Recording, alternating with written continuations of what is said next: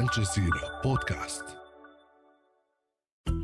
How will the African Union manage the continent? The bloc's leaders gather yet again as Africa is grappling with many challenges.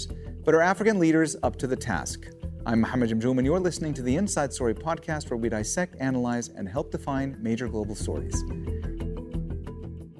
All right, for more on all this, I'm joined by our guests. In Kampala is Victor Ochen, Director for African Youth Initiative Network. In Rabat is Mohammed Loulichki, Senior Fellow at the Policy Center for the New South, a Moroccan think tank that focuses on economic and social public policies. And in London is Jonathan Offei-Ansah, founder and publisher at Africa Briefing Magazine. A warm welcome to you all, and thanks for being with us on Inside Story today. Victor, let me start with you today. The twenty twenty-three African Union Summit is going to be taking place at a very fraught time for the continent. How important is it that this be a productive summit? Uh, thank you. Uh, I think the twenty twenty-three uh, A U summit is definitely coming at a point when there's so much uh, uh, global interest, the geostrategic significance of Africa, given the current uh, global situation about the increasing tension between the you know superpowers and all that. Uh, But the question comes, what role, what will Africa play in, in terms of this global security, peace and all this? What would be the most cohesive voice that African Union or African bloc can come forward and present? Of course, at the end of the day, you look at, there's been reason for need to consolidate the African position. They have always got these ambiguous policies around issues uh, driven by state political fragility and identity-based politics that has been problematic. So I hope the African Union Summit this time will bring, uh, you know, highlights on situation around the continent right now, which are of significance, most importantly, uh, addressing the need to address the regional conflict. Yes.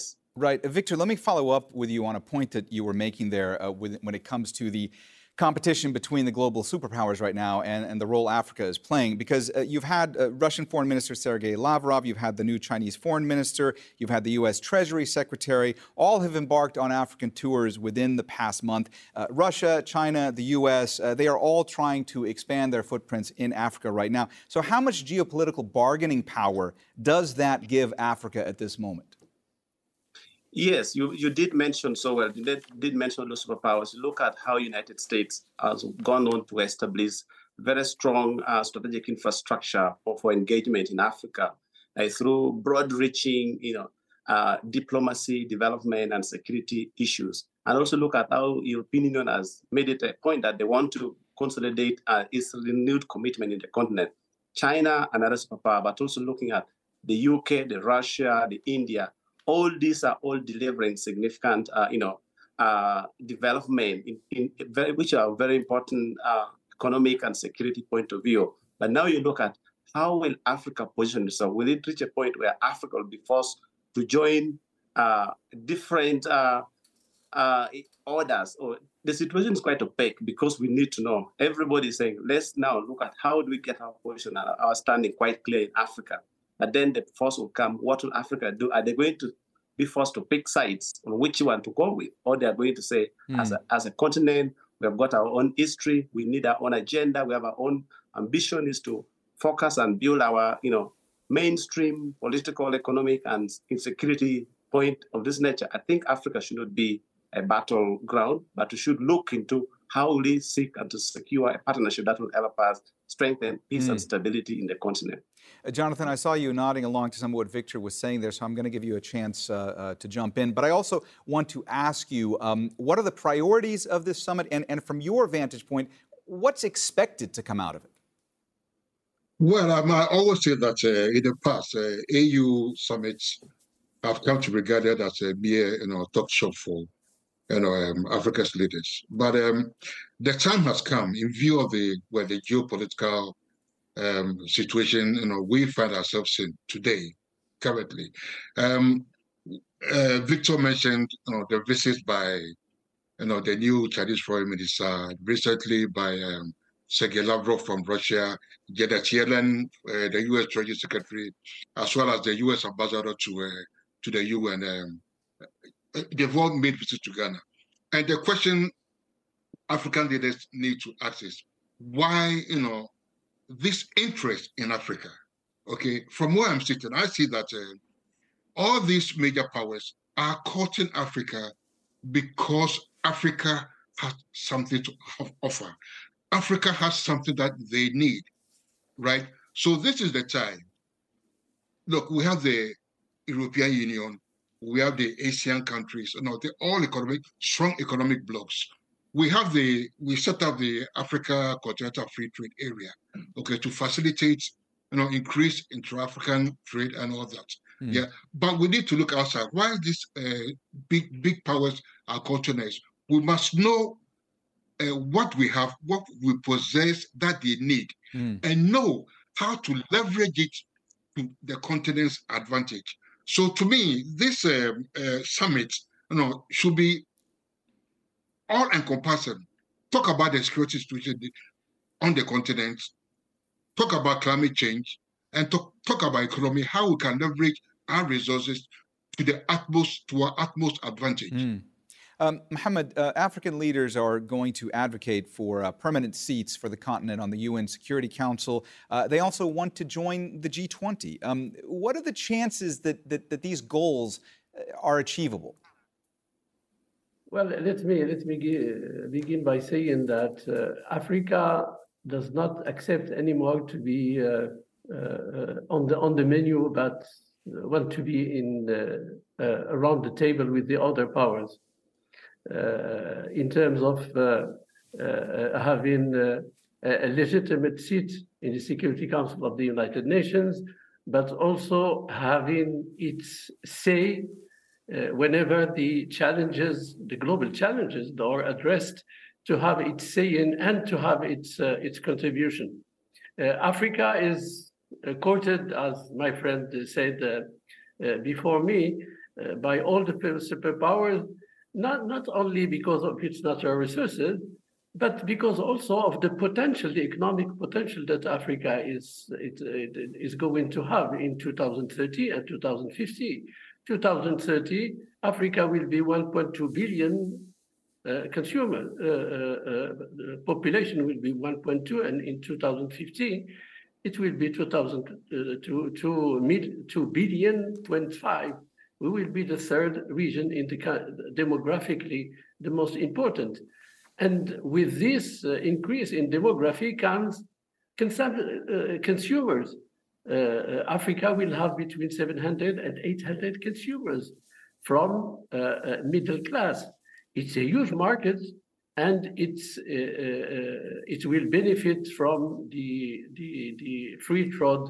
Uh, uh, agreement, the Continental Free Trade Agreement, but we, it is also an open market for all the other uh, uh, uh, uh, powers, because Africa now is open to real partnership. It's not anymore a monopoly of one mm. or the other uh, superpowers, but it is open to real partnership in which uh, uh, African will will uh, will. Uh, will set the agenda, will mm. set the uh, the, uh, the the priorities, and will set the objectives of such partnership.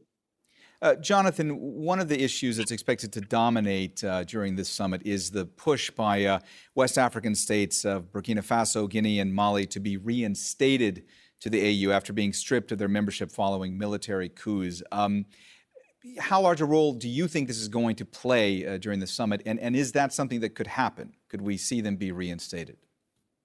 I don't see that happen, you know, at this year's summit, because, um, look, um, A U, ECOWAS, and other regional bodies, you know, you know, have come out st- strongly against, you know, any um, military, um, well, any any coup d'etat. I mean, the, Because they lead to, they feel that they lead to destabilization, you know, of, of various countries and therefore their respective regions. So, now, but now that uh, they've set the, the roadmap, Burkina Faso, uh, Mali, Guinea, they've all, uh, the, the ECOWAS has already set a, a roadmap for them to return to to, to civilian rule. Until that um, road roadmap is achieved, I doubt if the um, the the A U will reinstate them, you know, into the body.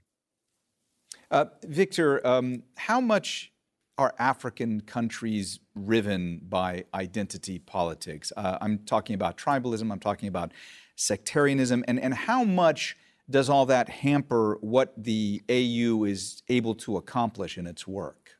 Again and again, it has also resulted into massive organized criminal activities across, and you have seen very serious political mistrust that has continued to, to define the continent. Home and abroad, you find, uh, you know, the next country is being used as the house for the next conflict in the neighboring countries. And all these protracted experiences of both domestic and external political instability has been a good reason for mass atrocities in the region. And we have seen that continued propaganda along tribes, along ethnicity, along religious affiliations has created always a very big, deplorable reaction from different countries, and it's been really uh, difficult. And it has attracted massive migration. We have seen that by, by study, we found that, you know, after every ten to fifteen years, the mass atrocities happen, especially in the Great Lakes region. And the region, it, it, the region has seen numerous, and the reason is simply because young people are born into conflict. They are told who their enemies are. They are told why they are suffering. They are told why they are in a refugee camp. They are told why they are out of their country. By the time they reach ten to fifteen years old, they are strong enough, and they want to strike back. And these are the kind of things. We have got that generational transfer of trauma, of pain, of challenges. So it has been difficult for us to be able to help the young people, young generation, transform their trauma, their pain, their history into an opportunity for leadership. And that's why we have seen there's been that uh, ethnicized politics, ethnic development, ethnic government, ethnic progress. This is where the problem comes. Mm. As long as we are able to dissect the ethnicity, the ethnic ingredients in the African democracy, it's always going to be a problem for the continent. That's an area that we need to look at. What is that is needed for A U to talk openly, to talk transparently about this issue among themselves? We are seeing cross-border tension, inter-country tension. Governments are defined by tribalisms, mm. and all this kind of thing becomes the ingredient for more conflict. Mm. How do we get to it is one thing that A U should focus on. Uh, Mohammed, from your vantage point, um, how is the African Union doing when it comes to coordinating with regional blocs, whether that pertains to security issues or economic issues? Uh, how, how is the A U doing when it comes to that? I think we have to understand the fact that the African Union is an intergovernmental organization. So it is about trying to coordinate policies of sovereign states. It has nothing to do, for example, with the European Union, for which the member state decided to, uh, to delegate some of their competencies. Uh, African Union is an intergovernmental organization. So it can only be efficient if the member states have the political will to allow the African Union to uh, really coordinate between, uh, between themselves. Uh, I think that compared to the O A U, the African Union uh, managed to uh, structure itself in uh, an, uh, an architecture dealing with peace and security that is beginning to yield some uh, fruits and some results. Of course, in any structure, you have always uh, the necessity to coordinate. There are maybe sometimes uh, uh, uh, duplication between the uh, regional economic uh, commissions and the African Union, and there is a need to harmonize, the need to uh, really deal with the subsidiarity rule between the uh, African Union as such and its economic uh, regional commission. Now, in, in dealing with peace and security, peace and security is a global issue. African Union and African uh, member states cannot deal with issues like terrorism, like conflicts, Uh, with like development without the contribution of the international community. Uh, one has to acknowledge also that compared to the other regional uh, organization, African Union has a very comprehensive mm. uh, uh, mandate dealing with peace, security, development, integration, health, et cetera, et cetera. Mm. So it cannot be compared in terms of efficiency and mandates with other regions. We have to give the benefit of doubt to the African Union. We have to uh, African Union. It is on the right path, but we have, I think, to be extremely patient and mm. understanding and enabling the African Union to discharge its huge uh, uh, uh, mandates in peace and security, but also in development, economic and social development. Jonathan, from your vantage point, just how effective is the A U? Uh, there are a lot of critics that say that its standards have been eroded when it comes to member states. Um, do you think that's the case? And and there's so many challenges impacting the continent right now. Are, are African leaders up to the task? I believe, uh, like uh, Mohammed said, uh, um, compared to the O A U, which was, you know, was referred to as the Old Men's Club, you know, and then looking at the A U today, you know, and I said earlier that uh, some of us used to see it as a talk show. Um, I believe I see some gradual progress, some gradual resolve. You know, I see some increasing political will. Right, this is highlighted by the establishment of the uh, of the Africa Free Continental Trade Area. Okay, and we have the A U Peace and Security Council. Look, you talk about the Ethiopian Tigray War that ended um, late last year. I mean, um, the the mediation was mainly facilitated by uh, fellow African leaders, by the by the A U. Okay, without any Western nations playing a, a major role, though they play, they had a hand, but it was mainly facilitated by by by A U members. So I see, you know, a gradual, you know, um, uh, uh, resolve, you know, coming up. I see the political will increasing, but at the end of the day, look, we are at the mercy of external forces. Okay, A U is um, look, the A U headquarters itself was donated by China, built and donated by China. Okay. Um, some members cannot even, you know, pay, members cannot even pay their dues on time, okay? And even now, the A U is relying on, again, external funding, you know, for its operations, okay? So, and and and, and the, the common proverb is, who he who pays the piper, you know, um, uh, calls the tune. So until African leaders are able to get their act together, you know, increase their resolve, you know, um, there'll be more talk than action. But so far, so far, I believe that uh, the, the word is there. And if things are put right, uh, we can go, you know, further than we are now. Uh, Victor, of course, one of the biggest concerns when it comes to Africa right now is, uh, is hunger. And so uh, it's expected that, uh, you know, one of the biggest subjects of discussion Uh, during this summit is going to be the worsening hunger in several regions. Somalia is on the verge of famine. That's just one example. What are some of the concrete steps that can be taken to help this situation, to to to help improve this situation, to combat this? Yeah, uh, about the hunger, let's actually pick from the Horn of Africa.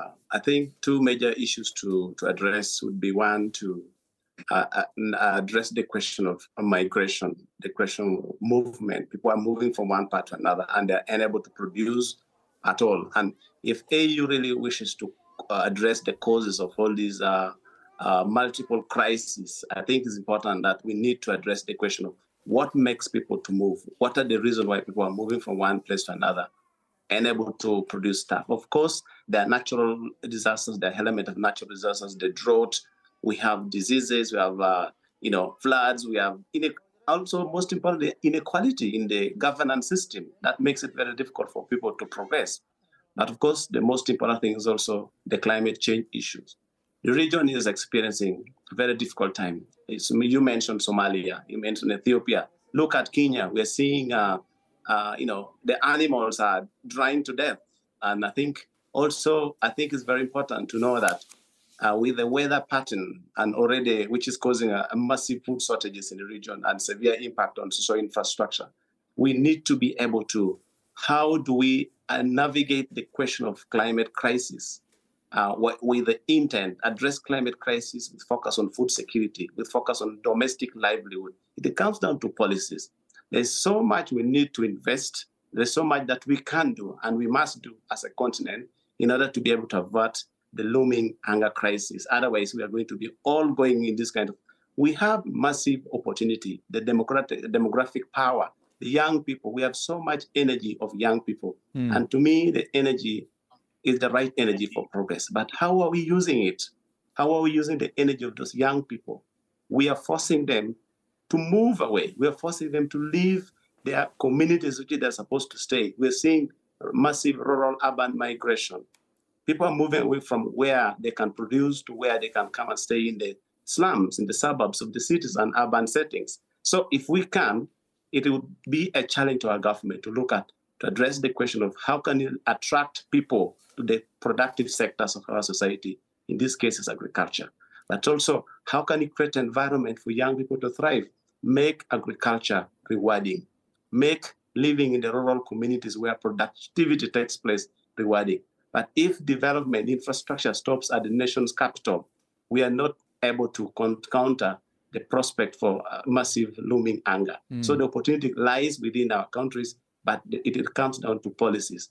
I think also, let's be honest, our African government should commit to going mm. away from politics of poverty, where you keep people poor for easy manipulation and easy control.